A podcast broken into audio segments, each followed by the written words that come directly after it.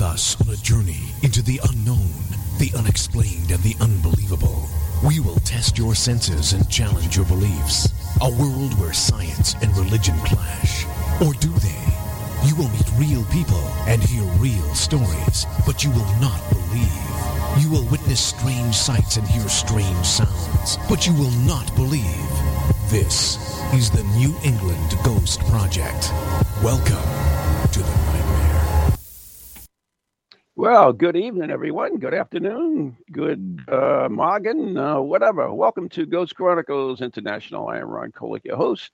And with me, all the way across that cold Atlantic Ocean, is the gold standard in ghost hunting, Mr. Steve Parsons. Good afternoon. Yeah, welcome aboard. Well, thank you. Hmm. So, anyways, uh, I do want to uh, give a shout out. Uh, long-time listener and fan of the show. but Someone actually likes the show. Uh, Tony Handyman. So, uh, Tony, uh, if you're listening, because you are, because you're a long-time listener and fan of the show, that's your shout out. So there you go. Anyways, uh, last week, I believe it was, uh, yeah, last week, uh, I talked about uh, audio and uh, it was 100 hertz, and I think I said megahertz, so I was wrong on that. And it's a it's an interesting phenomenon. In fact, we we tried to use it at the red light seance last night because it's supposed to help you go into a meditative state. And uh, are you familiar with this, Steve? Or Well, yes. Um, but you, what confused me last week was the frequencies and you saying that it flipped the brain over. Yeah. But yeah, um, it's been around since what, the 60s, hasn't it? This idea of playing subliminal stuff to fiddle with your brain waves, help you meditate. yeah, it, it, it's what it is. Is I was talking about one of the uh, hyogeums or whatever they're called, hy- hyogeums, hyogeums, whatever it was called, and uh, it's a ch- chamber, anyways. And uh, back in the day, which was the almost pre-civilization day, if you could say it, because some some of these chambers are older than uh, the pyramids, and uh, and they are attuned to this frequency. So I mean, they, well, yes and no. I mean, if you take any box, if you Mhm. take any room or chamber, it has more than one fundamental frequency. Mhm. Um, you know, because there'll be a, f- a, a resonant frequency end to end. There'll be a resonant frequency side to side and up and down. And they'll all interact as well together. So you have harmonic frequencies and secondary frequencies. So it, it isn't cl- the sound inside a, a room. If you imagine um, a bathtub, the surface of the water in a bathtub, and then you violently move your hand through it, and then you see ripples and waves going in every direction. That's that's kind of like what it is. And then on top of that, if you start to move the water from end to end, you get the fundamental notes underneath everything. some of these chambers were constructed to operate at this frequency. They they are especially the design of them is is uh, uh, enhances the the the waves himself and and the special cutouts in the walls and everything. I mean, it, it it's an intriguing thing because. I mean, these are oracle chambers we're talking about, where people went to either speak to the gods or the dead, and uh, so they were designed. But the thing that really intrigued me is how how do they know to to be able to construct these to make these chambers resonate at those particular um, frequencies? Well, we don't know. Um, but what we do know is that sometimes, it, you know, we assume that they were designed like that Mhm. because we don't actually know. But you know, the there are quite a few buildings around the world um, where you have some very strange acoustics that are entirely accidental. The Whispering Gallery in St Paul's Cathedral in London being one. Mhm. Um, there is a an old Victorian Martello tower not very far from here. And if you stand in one particular spot beneath the brick roof, it also happens at Derby Jail as well. But there is a, a particular place where if you stand, you get a weird double voice. So it can happen entirely by chance. Yeah. And then once you notice it happening entirely by chance, then, you know, people might start to play around with it. You know, if we move that old wolf fur against that wall, it stops doing it. We'll put it back. Oh, look, it's come back again. And I mean, it, you've been in plenty of concert auditoriums and recording uh, radio studios where you Mhm. see these uh, weird shaped tiles and um, curtains hanging to change the acoustics. Yeah, we have those in our studios for a Exactly, exactly. And, it, you know, ancient cavemen, they make a noise, you know, they're talking. "Oh, that sounds pretty strange. Come here, have a listen to that.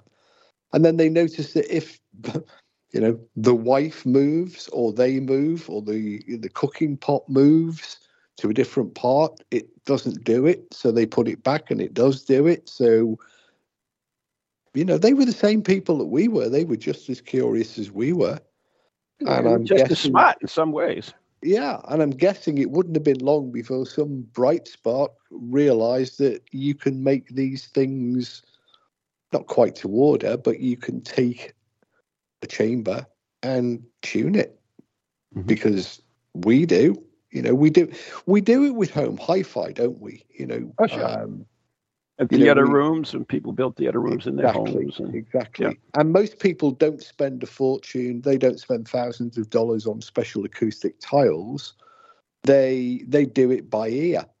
You know, they they move furniture around. They open and close the drapes. They move speakers around until it sounds right to them.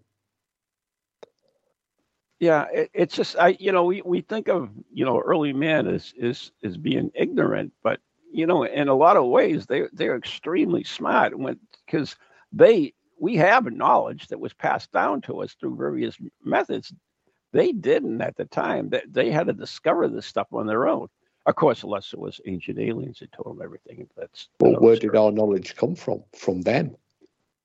Mhm, exactly? you know they learnt it they passed it down now yeah we do it in books and the internet now but they did it in song they did it in stories sagas um you know by word of mouth Sure. and gradually and gradually thousands of years later that that gets written down what's interesting is no they weren't they were absolutely not stupid people in fact cro-magnon man one of our um, pre Homo sapien ancestors had a much larger brain capacity than we did. Than we do, I should say. really? Yeah. So Are potentially, we talking sheer size? Sheer size? uh, well, yes. I mean, the largest of the human species of brain was, um, I'm sure it was Cro-Magnon. But we, our, our brains have got more compact since then. As you can watch just by, you know, turn the news on. we are regressing. You think? I know so. I mean, here's of course, one- the, the big news. the I mean, the ang- tri- I was going to say the Anglican Church today decided that God doesn't have a gender official. oh, really? Stunning, isn't it? Which- Eh, Which would which would make sense in a in a way of uh, what you determined God to be. You know. yeah, but it buggers up the Lord's Prayer, doesn't it? Yeah. Which every child learned in school.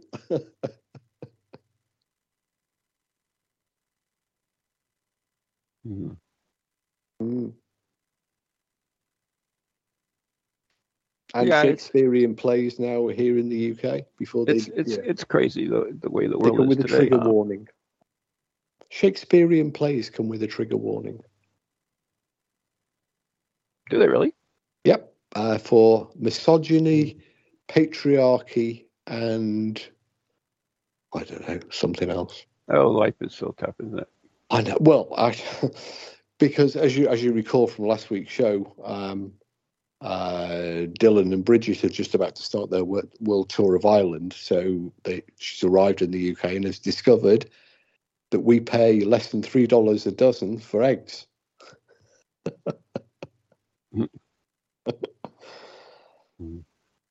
She Yeah, hasn't it's, I don't uh, think they bought gas yet, though. Mm, wait till you do.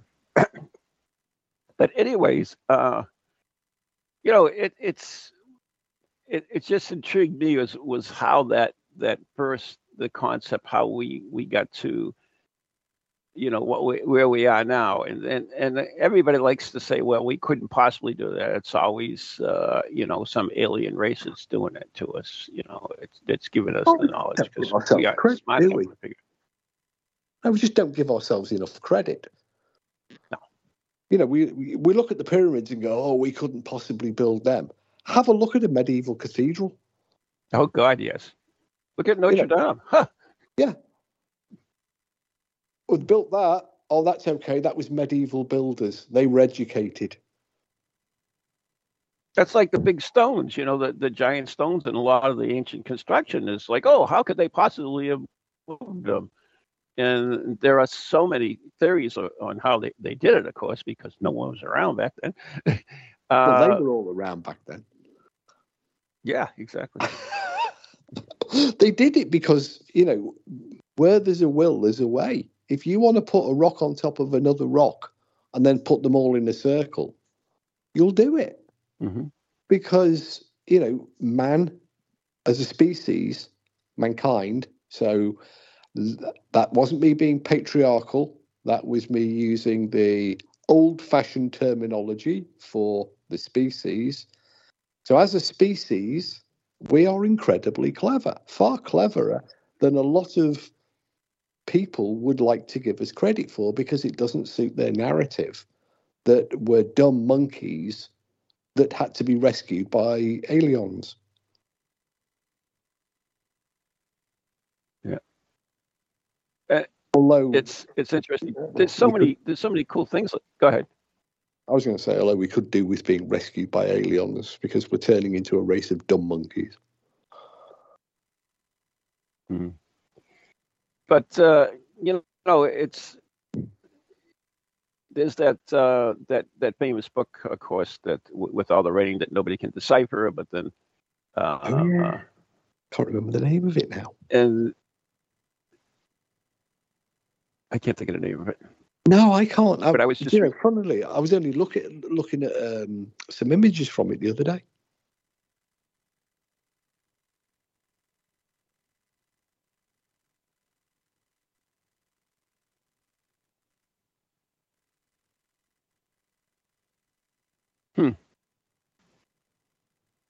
Wonder if uh, And they've they've come through uh, running some programs and somebody uh, where they they they cite some, but it's it doesn't quite fit. So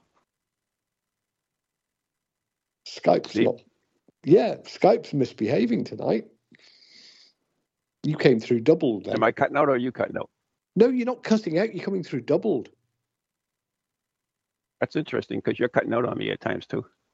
Oh, you're not cutting out. You're coming through double. Hmm. It is what it is. All right. There's just there's just been a Skype update, so You know, hey, you know what, that- Steve? Chit chat for one second. I'm going to reconnect, drop and reconnect. Okay. okay. Um, All right. What? Cheers. I shall talk about what's coming back. up in Ireland um, on the weekend. There you go. for- this is primarily for the UK listeners. Um, if you're able to get across to Ireland or you're in the south of Ireland, if you head to New Ross, um, the weekend of 17th, 18th, 19th of February. On the 18th is there's a big paranormal gathering of the clans. It's the biggest um, paranormal convention that's been held in Ireland since the Dublin Paracons of about 10 years ago. Uh, this is Day of the Unexplained. It's in New Ross. There are still tickets available if you want to head over there.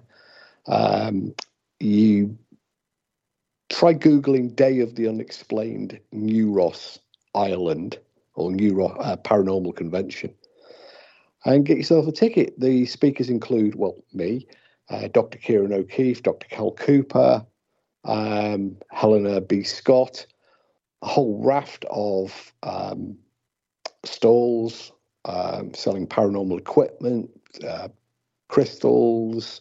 I think there'll be readings there. So that's all coming up on the weekend of the, uh, well, it's on Saturday, the 18th of February in New Ross, County Wexford. And I'm back. There you go. Just did a plug for the Day of the Unexplained. Excellent. So you can hear me all right now? hear you perfectly. I could hear you perfectly throughout. It was just at times you were doubling up. It was like there was two of you with about a half second delay between both of you. Yeah, I, I think there may be a problem with uh, my computer. I think uh, Rose yeah. told me I may have an app and I might have a Skypes on the web, so they might be both opening at the same time or, or whatever. And there's just been a Skype update within the last couple of hours. So Fair enough. Probably not very stable anyway. Hmm. Anyway, so that was, uh, you know, it was an interesting thing. I, I had watched the documentary on on uh, on that particular chambers and, and the early man and that, and that's where I came up with the idea of that hundred hertz because they did connect a person to. Uh, uh, so what? they, so so tell me more about the what happened at the séance then, because you've used it. Did you use 100 hertz or? No, I did. I used a a variation, so it wasn't. Uh, quite frankly, I I didn't see a difference, a big difference between it. Uh, so I, I want to do more research, and I definitely want to. What were you Uh, playing it back? And the sound, the sound wasn't that great either. So that was the other No, problem. well, I, I mean, the sound that you produce is obviously dependent on the speakers. So, Mhm. if you know, if the speakers aren't in range, plus the speakers themselves could be generating harmonics. It was a big problem we had when we were generating infrasound, um, because we only wanted the bits that you can't hear, the infrasound bits, but obviously we were causing. You know, other things in the room to to vibrate as well, which That's a could hear difficult thing, right? incredibly difficult thing. Mhm. But you know, it takes a. Eventually, I mean, we never completely 100% solved it. That's impossible. Um, but we we were able to eliminate most audible sound. So, would the best way to do is like to to hook uh, headphones up on everyone? That would be by far the best way because you can isolate all of the room acoustics from the situation. Yeah, Um, but if people bring their own headphones, you're reliant upon, you know, some models of headphones are, you know, um, not as good as somebody else's. So if somebody's got a big pair of over ear cans, studio monitor types, they're the very best you can use. But somebody might turn up with, you know, these little earbuds and Mhm. they've got little teeny weeny speakers and the frequency range isn't that great. Yeah, well, we'll play around with it. I, I, I want to do some more because the, they believe that the chamber that was, I'm talking about the Hypogean chamber in Malta. And uh, it was, uh, that's where they, of course, there was like 8,000 uh, bodies that they found in that place. You know, the I was going to say the most reliable way of doing it is to use two speakers and offset the, but you'd have to have two. Presumably, you're generating the tone, the the original hundred hertz tone or whatever frequency you decide upon. You you using a computer to generate that. Right. Yeah. Well, if you if you you the way you can refine it and get a very precise tone is to use two computer generators and two speakers, both independent systems. oh, So if you want to generate a very low frequency, well, if you want to generate 100 hertz reliably Mhm. and accurately, you um, you set up one system running at say 100 hertz is a difficult one to achieve, but um, it's some product. So if you had two at 50 hertz, um, they would produce 100 and they would null themselves out. So the so if you phase them correctly, it's very easy to do. Jim would know how to do it. Um, you generate 250 hertz tones and just uh, anti-phase them. Mm. So you would then end up with one pure 100 hertz tone and no um, no 50 hertz tone. Right. And, and, the thing is that why I'm so intrigued is is because um, sound is, is, is an important part of a lot of uh, uh, rituals and uh, oh, yeah. religions. You know, I mean, oh, you yeah. have everything from the singing bowls to the to the Gregorian chants to you know they're all you know why aren't the Gregorian chants going up in the high range and everything else? No, they're they're in that um, range, that hundred hertz range, where it's a low, low range, uh, a low deep sound. Uh, so that's it, it's intriguing. The, the there's, more a, I, there's a really good book on the subject. Um, there is. Yeah, paracoustics. Yeah. okay, I'll um, have to check it out. I believe I have a copy on my shelf. Or is which that covers, my... you know, I mean, there is a whole load of chapters that cover things like um, music and the paranormal, and how mm-hmm. music music tones are used to invoke feelings and sensations and impressions. Um, sound is used by video gamers um, in order to incredibly control the heart rate and the amount of adrenaline that's produced. Mm-hmm. So makes the, the gamer more engaged yeah, we know um, that we know that just in, in popular music because there are certain songs that will bring you up and other songs that will not only that. Yeah, songs. Uh, I'm sure you and Jan, uh, as most people do, have um, a, you know because songs can invoke memory, right. uh, very powerfully. In fact, sound can invoke memory very powerfully. It unlocks a lot of memories, and most couples um, will have a their song or our song, and it it's like a way of transporting them back to a particular time and place, or you know unlocking emotional thoughts and feelings of you know connected to their relationship and to one another. So sound is you know it controls almost every aspect of our daily in you know daily selves um, it's it's an incredibly powerful force in our lives. So when you have people that are, uh, you know, hearing impeded or, or deaf, uh, I wonder if they have different effects. I mean, I, I can answer that question. Okay. Because the answer to that is it affects them just the same. It does.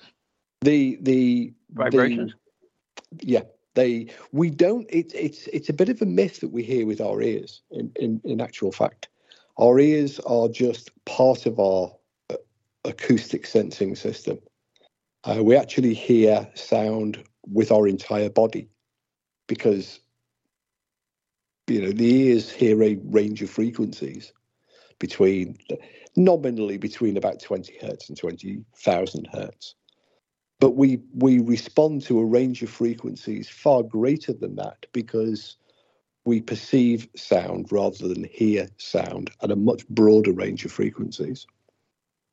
So, yep, deaf people. There are plenty of deaf musicians in the world. Uh, true, who, true enough. Yep. Um, you know, sound is just as important to someone who is profoundly deaf as it is to everybody else.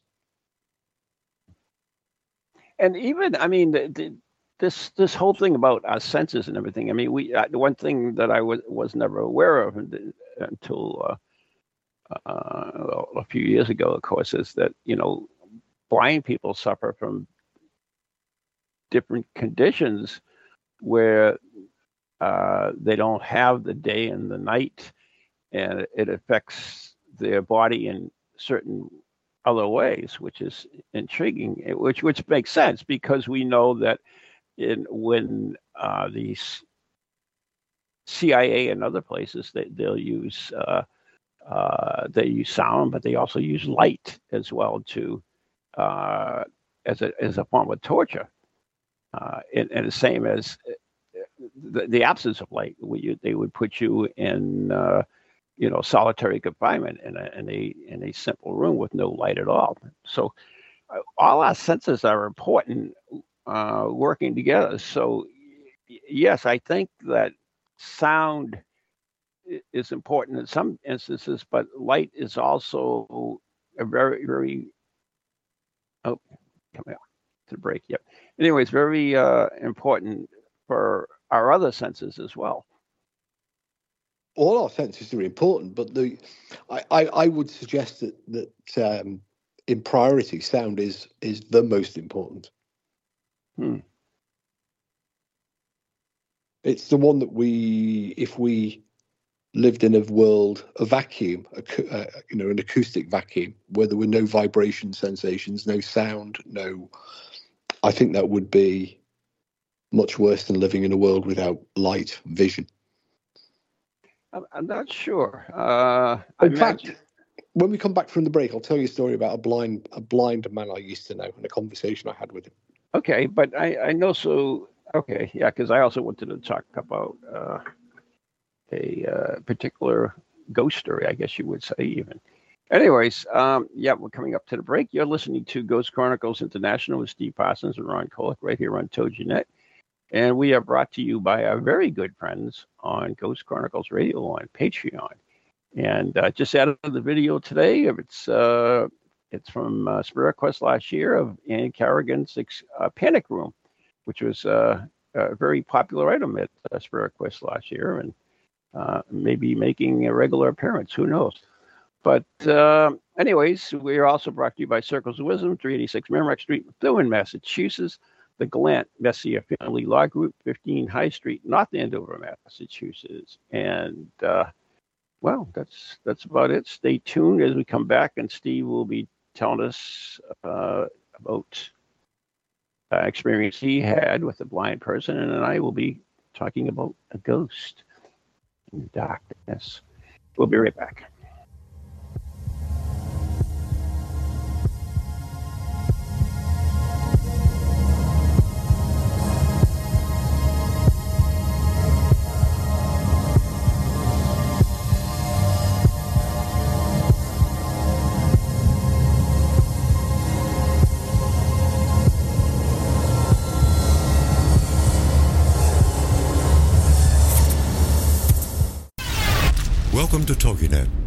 Radio with a cutting edge.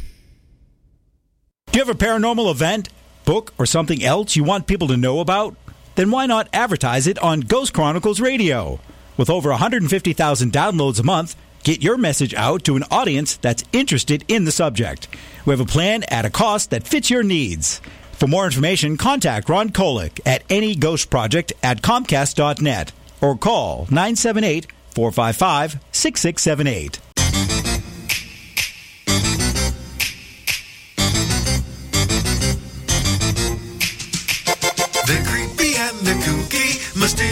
Mysterious and spooky. They all talk gobbledygooky, the Parax family. The shows are paranormal, not stuffy but informal. The topics are abnormal, the Parax family. They're strange, deranged unrestrained. So grab your favorite brew. It's time to rendezvous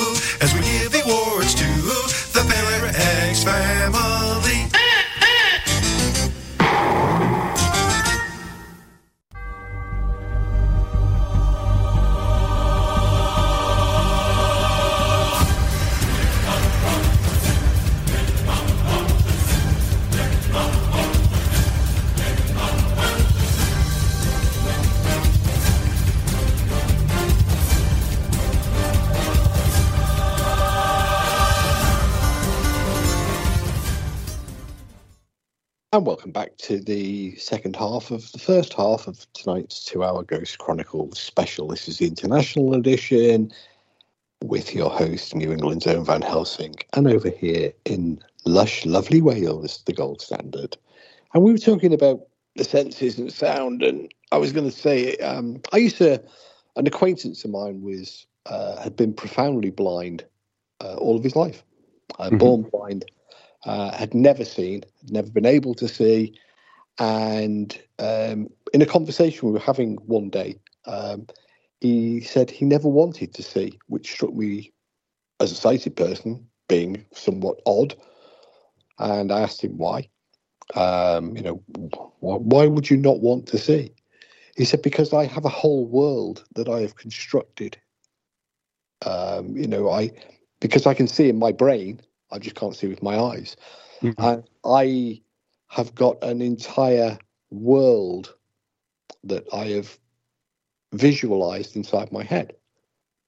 And the reality of seeing the real world, I don't want to because it would, you know, be completely at odds with the world I've constructed and the world in which I live.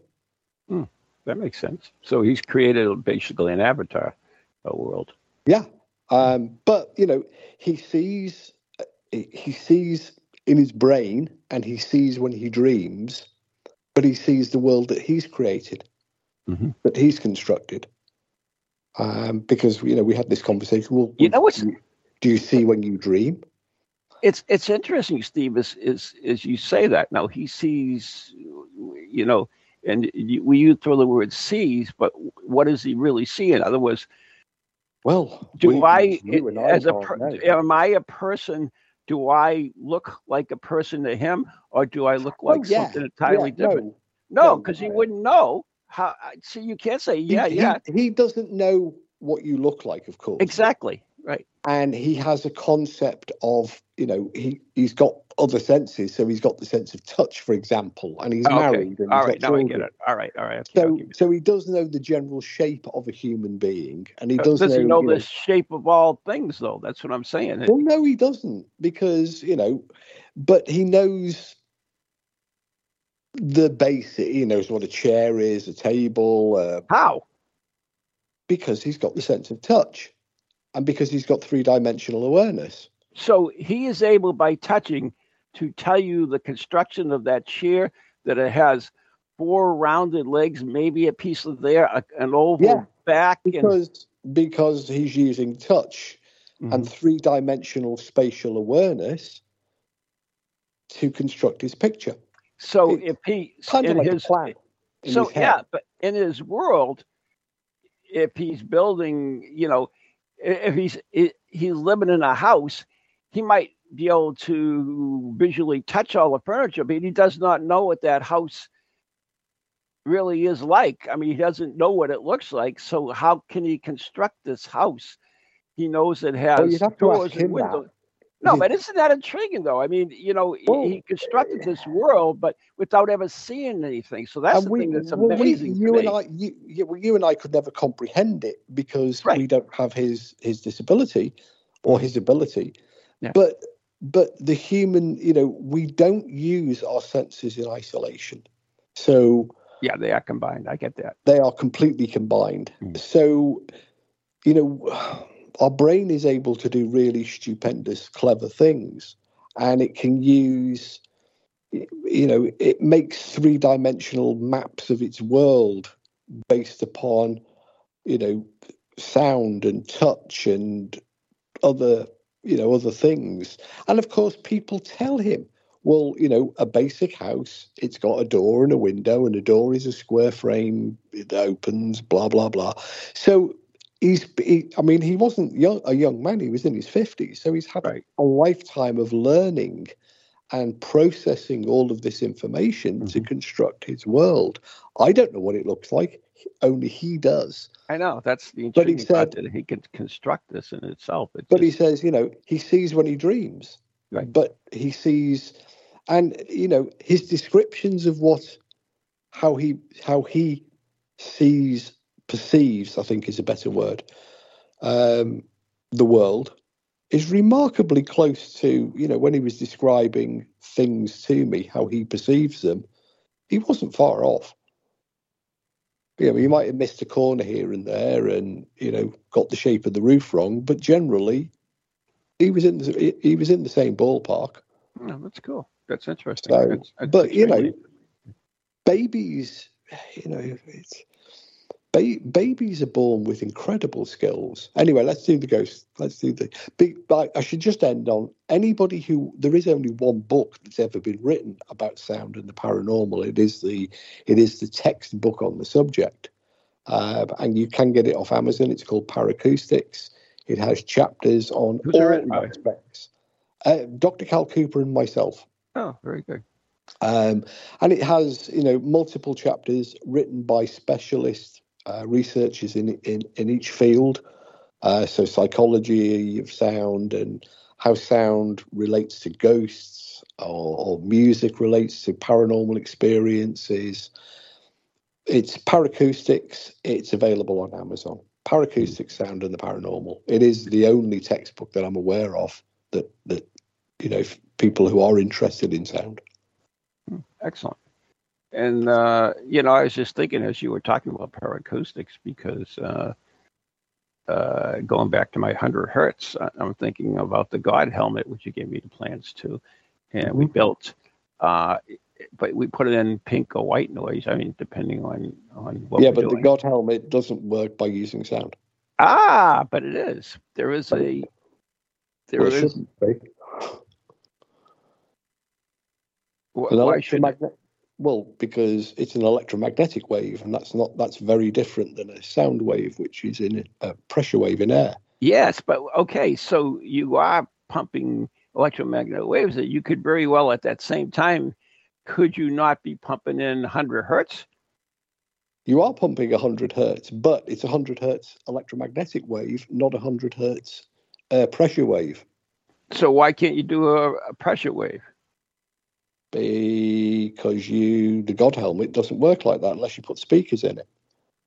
It does have speakers. I mean, we Shouldn't could have. put speakers with the with the Well, you ears are. could. You Yeah, could. so that's what I'm saying. What, why not step it up? the? God, well, nobody's done it because the God helmet is a specific device that was built for a specific experiment, Mhm. and And what, what was what was the purpose of it? to generate a hundred, well, below 100 hertz electromagnetic waves at the brain To to see what the brain would do, and it did in fact alter the brain's um, brainwave responses. exactly. Yeah, but that's not the same thing. You, No, you are. we, so we add we add this other dimension to it. So Yeah, No. but nobody's ever done it, so you'd be a first. Big Oh, groundbreaking. there you go. So we'll be working on that evidently. Well, it would be truly groundbreaking, and if if you get any results, then you should properly write them up in a paper, submit them for peer review, and we'll publish them in the Journal for the Society for Psychical Research. Mhm. Okay, I may do that. I think that's something I would definitely want to give a Because shot if you publish it on See if Facebook, possible. because if you publish it on Facebook, it won't have any credibility. I would. I mean, no offense, Steve, but I don't publish stuff on Facebook. Well, publish it in a journal. Yeah, exactly. If I'm going to do something, I'm going to do it proper. Yeah, just- because it's never been done. okay, that's something we'll take a look at then. So, anyways, let's get back to my ghost story because we were talking about uh, earlier about the deprivement of uh, sound. Uh, no, excuse me, light. Right. Right. Yes. Light. Right. Light. Light. The, the, story about the blind man. Mhm.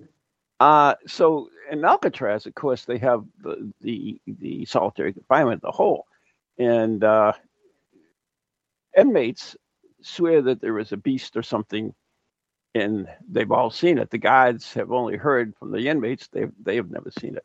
But one of the most terrifying uh, uh, encounters that occurred was an inmate who was locked in the hole.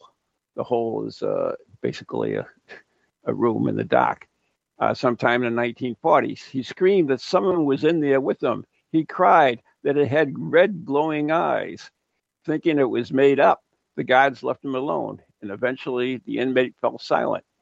They found him dead in the morning with strangulation marks on his neck. So there's a story. That's all it is, a story. Uh, but it it has some interesting parameters to it. But when you are putting someone into a black hole, uh, darkness, you're depriving them of light. And does that have effect on the brain? So that's my first question to you. Well, the answer is a clear, unequivocal yes. It's It been used as a torture method for years. Exactly. But um, you don't even have to go to that extent. You see it on almost every public ghost hunt. And in fact, it's used by the organisers of every public ghost hunt to ensure that the Every TV show too. and every TV show. Um, many years ago, we hired uh, Roslin Castle. The, those people who've seen the Da Vinci Code will will um, Right. Um, so we took the team up there, and the base room because it, you know it was a medieval castle, although you could live in it. It you know it had modern con- uh, you know conveniences like beds and toilets, and it, it, was, helpful. it, it was available as a holiday retreat. Um, but parts of the castle obviously weren't. Um, but inevitably, you know, it had a large kitchen, a large sort of central kitchen area with, you know, a nice central table with lots of chairs, and it was a warm room. You know, medieval castles can be a bit cold and damp. And it was the room that we used as a kind of base meeting room. You know, it's where we spent all day, where we gathered, drank tea, and chatted. And it was a very familiar room to everybody. And there's an experiment at, um, at night. We used to ask people to go and sit in the kitchen with the lights off. Now, this was a room that they probably spent 8 hours in every single day. But they couldn't spend eight minutes in that room with the lights off because all of a sudden, every unfamiliar or every familiar object in the sort of semi darkness of the, you know, because there was a little bit of light sort of. So shadows became menacing. You know, I remember as a kid, you know, a dressing gown hanging on the back of a door looked like a figure, sort of menacingly hanging, you know, sort of standing next to the bed. Mhm. So, you know, immediately you deprive somebody of their normal uh, normal senses, and we live in a world of light. You know, our, our medieval ancestors, yeah, they got up when the sun got up, and they go to bed when when the sun went down, and they may may have had a few rudimentary lights for a couple of hours of an evening. Um, but we, you know, you go to a modern look at look out of your window, or it's, I can't, you can't because it's light there. But I look out of my window now, and it's dark. It's the middle of night. It's not far off midnight, and I can see just a sea of lights everywhere I look. There are lights. We don't. We are not used to being in darkness any longer. We No. did. Uh, we tested this idea. Many uh, about we took Dr. Ciarán O'Keeffe and Dr. Simon Sherwood and a group from Parascience um, on, um, and we we went 400 feet, 450 feet underground in a coal mine. Ooh. We were actually testing an electromagnetic experiment, but we needed to be 450 feet. You know, we wanted rock above us. Yeah, you wanted to be uh, shielded. Yeah. we wanted to be shielded, but we were in, you know, we and we we realised that we had this unique opportunity to try out another experiment, and we persuaded the owners of the mine museum, the National Mining Museum, uh, who would let who would let us use their facilities, to turn off all of the lighting, all of the safety lighting and the emergency lighting. Oh, wow. Now, four, 450 feet below the ground, there is no light. And it was so dark, people actually were saying they didn't know whether their eyes were open or shut. They couldn't decide unless they felt their eyeballs whether their eyes were open or closed. It was so dark. Now, we expected, the expected result was that people would become extremely frightened extremely quickly. And so we had somebody on standby ready to put the lights on at a, you know, the minute anybody started to Freak out. uh, freak out. Do you know what? Every single person said it was the most relaxing experience that they had ever had. There was Really? no fear, just complete, utter relaxation. Two hours later, we did the same experiment again, but we left some of the emergency lights on. So these were maybe 100, 100 meters away at the mm-hmm. end of a tunnel.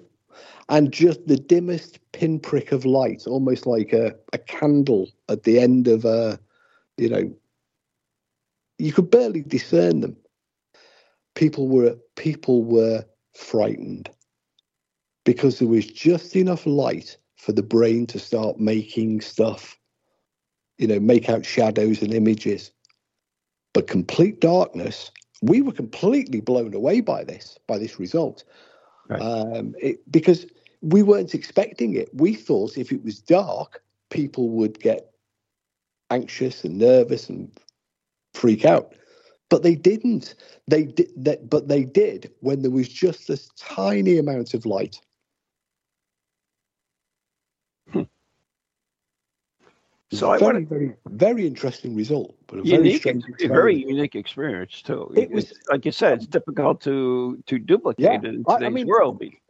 we were i was down there you know i was. I, and i remember it was completely relaxing and you genuinely had to touch your eyes to know whether they were open or closed it was so strange Hmm. but you know it, nobody felt any fear but when we put the emergency lighting on these tiny tiny lights that just gave a glimmer people started to get freaky very odd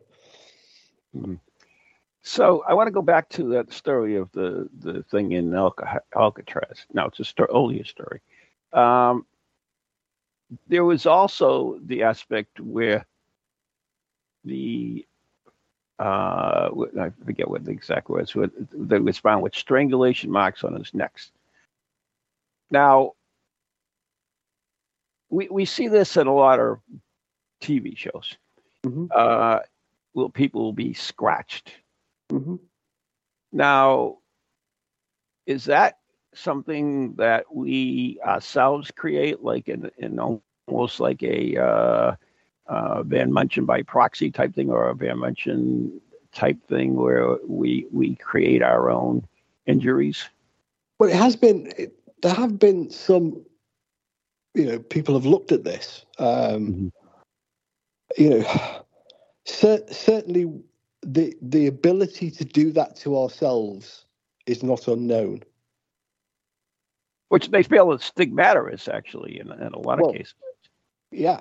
Um, whether you know, and the ones you see on television, it's hard to decide because they always say, "Oh, they were scratched in a place that they can't reach." Yeah, I know. I it's Um, always you know, way. uh, it's like, but there aren't many places except perhaps a small region in our back. But you know, it's surprising actually. If you have an intense itch, you you can reach these places, and there are some people who have got you know um, this hypermobility syndrome. There are people who are double jointed. Um, Harry Houdini. there, yeah. So it's very hard in in a television world to to make any judgment at all, and it's very difficult if you're. Well, I, I meant to- more than just the television world. You people don't go ghost hunts and you know, Well, you know exactly. Well, gonna hunts. Yeah, I was going to come on to that and say, and and in the real world, if someone is claiming um, that you know they've got a scratch on their back and they can't reach it, well, you can't prove otherwise. You know, you can't prove that they can't reach it Mhm. because if they say, "Oh, I can't reach it," then you have to take their word for it. But they may be able to do these things, or somebody may have done it for them Mhm. or they may have done it accidentally. You know, I got uh, back in the summer. I thought I'd been bitten. You know, I thought something had bitten me on the neck. I thought an Right. insect had bitten me on the neck. It was actually a very small fiber. You know, a small piece of loose thread on the collar of a shirt I was wearing Mhm. that was just at the right angle, just to, and it was quite a ow moment. But it was just a piece of cotton. Right. And you know, when you've been sat down and you know, when you stand up, you know, a shirt can be sort of sticking to you and then gradually, you know, as you fall away from you and it feels like, you know, somebody's touching you or somebody's rubbing against you or you know, touch isn't that reliable a sense. Um, it's very good at discerning, you know, a sudden sensation because we need to move our hand away from a burning flame or a sharp object. But in all other respects, it's generally quite rubbish. Amputees, for example, or people with um, Parkinson's disease, multiple sclerosis, they can't reliably tell you which part of, um, or if you take an amputee and you stroke um, the residual limb, it will feel to them like you're like you're bending their That's toes. what I was going to ask you about forwards. phantom pain. Oh, it's phantom sensation. Um, Yeah. But there's also phantom pain too. Oh yeah, you can feel you can feel pain in parts of your body that just aren't there anymore. Um, you know, it's quite common for amputees to feel that.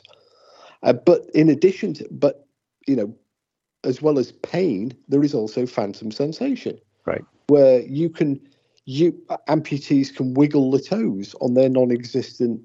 You know, arm amputees can can wiggle their fingers backwards and forwards um, even though there's nothing below the elbow, for example. But their brain is sending the same signals and they're getting some of the same feedback from the nervous system that suggests that you know it's all moving.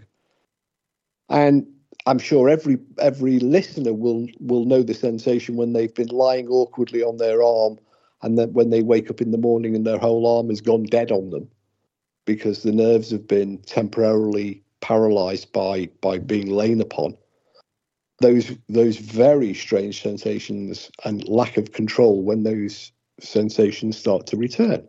Yeah. One of the aspects I was wanted to talk about too, of course, was you know the fact that what how much can our mind do to our own body? For instance, I mentioned the that some, they believe some of the stigmatics, you know, is created by their own mind and, and not necessarily a physical uh you know uh you know they didn't like stab themselves or anything. This is is is created by and, and we know that certain conditions uh you know like even even dying and not dying uh, uh, are power of the mind and that some people just give up when they uh, ill and just die and other people will go through the most horrendous things and still survive because they have the the will to live on so uh, I I, I mean, there's that aspect we that we don't know. In other words, you know, for instance, if this guy in the, the thing had strangulation as mark, if he was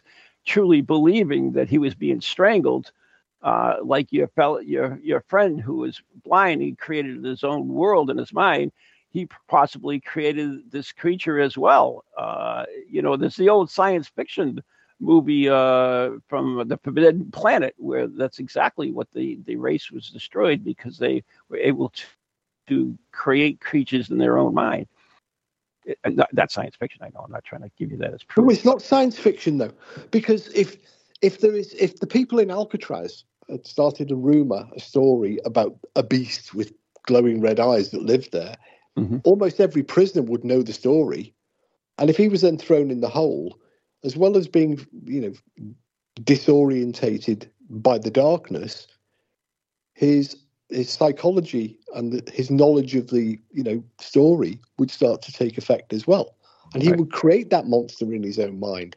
There is a fantastic uh, there was a thought experiment that was done years ago. Oh, it was called the ba- uh, the basilisk um, I can't remember all the details, but it was such a bizarre thought experiment. It was actually banned by the professors who Really? come up with it. Yeah, because it essentially, um, because it would kill everybody, not literally, not literally.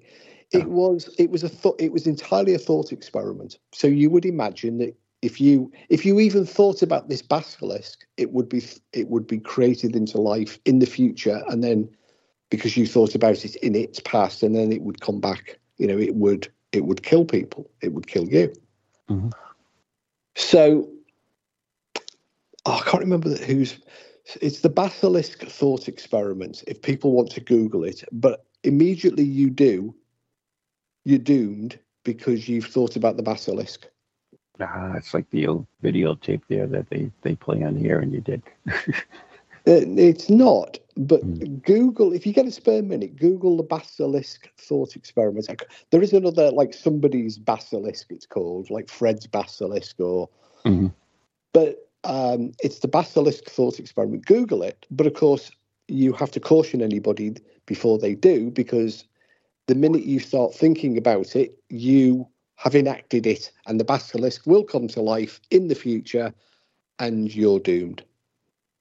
Lovely. No, it's it's quite a clever experiment, but it's an interesting insight into the way that our psychology, our human psyche, and our fears and expectations can lead us, you know, down some dark rabbit holes. Right. Like people, you know, even in that cell, I'm, I'm sure they weren't 450 feet underground, so there was some light, I bet you, seeping in somewhere, which we already maybe, talked about. Maybe, but which which help create create images and yeah, maybe. Mm-hmm. You know, and we don't know, you know, what they said, right, you're going to go in the hole and the beast will get you. Mm-hmm. Or he may have known about the beast. In fact, he probably did because, you know, Yeah. a prison is a very small community. And if, if somebody, they would know all of the stories and all of you know, the last man that went in the hole. And in his deranged, sleep crazed state, he could well end up strangling himself well, and not, unfortunately, not uh, knowing about it. I can't strangle myself because I have another show after this, but we do have to go. Uh, by the way, the book we were talking about was the Voynich manuscript. Oh, yeah. Yeah, And so paracoustics, sound of the paranormal. Yeah, yeah, but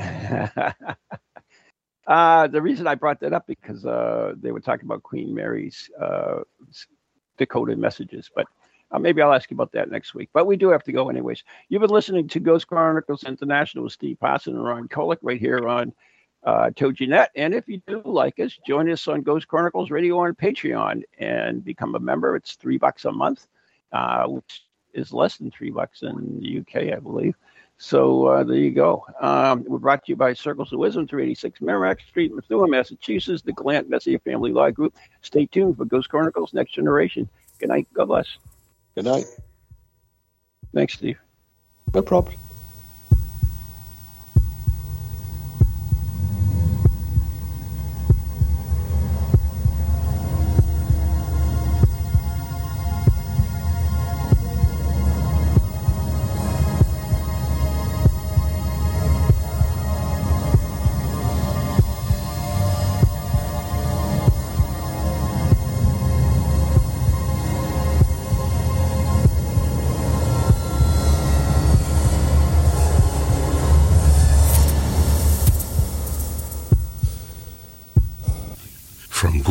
To ghosties, long leggedy beasties, and things that go bump in the night.